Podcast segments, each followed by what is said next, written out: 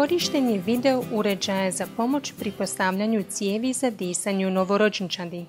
Kao što možete zamisliti, postavljanje cijevi za disanje u novorođenčadi je posebno izazovan zadatak te su napravljena istraživanja o različitim načinima njegova izvođenja.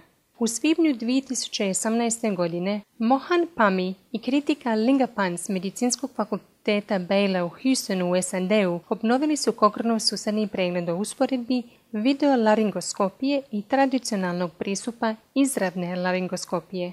Oni su nam u ovom glasovnom zapisu ispričali što su pronašli. Andrija Babić iz Zavoda za hitnu medicinu Splitsko-Dalmatinske županije i član Hrvatskog kokrena prevoje razgovor i govorit će nam o tome.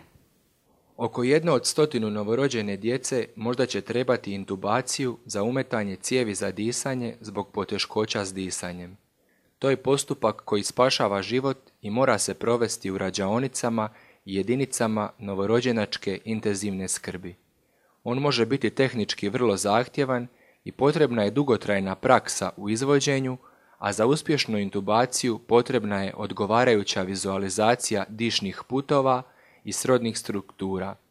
Jedinstvena anatomija novorođenačkih dišnih putova smanjuje odgovarajuću vidljivost što otežava obuku mlađih kolega u postupku intubacije.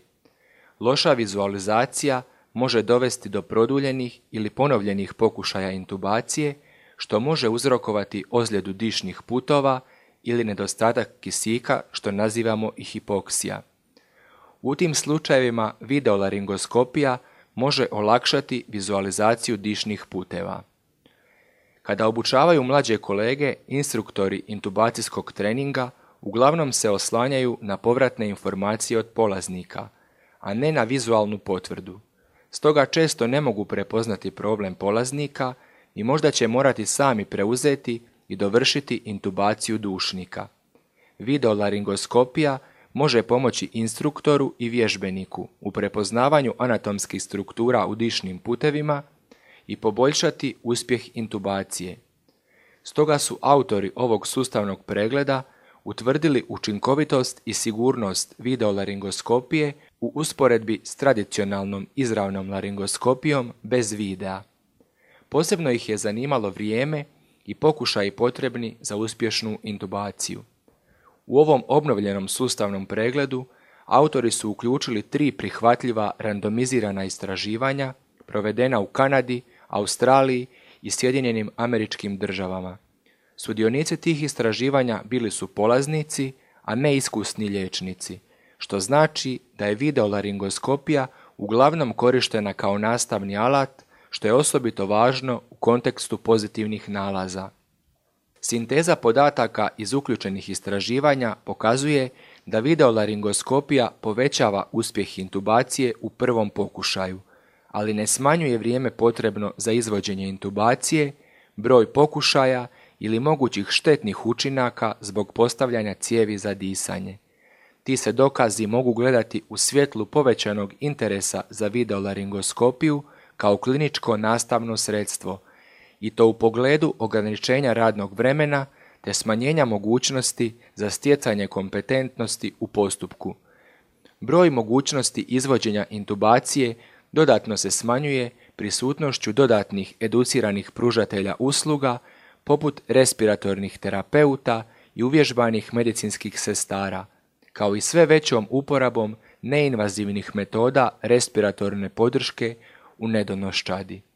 Međutim, iako su autori pokazali da je videolaringoskopija povećala uspjeh intubacije prilikom prvog pokušaja polaznika, taj se zaključak ne može proširiti i na slučajeve kad intubaciju izvode stručnjaci.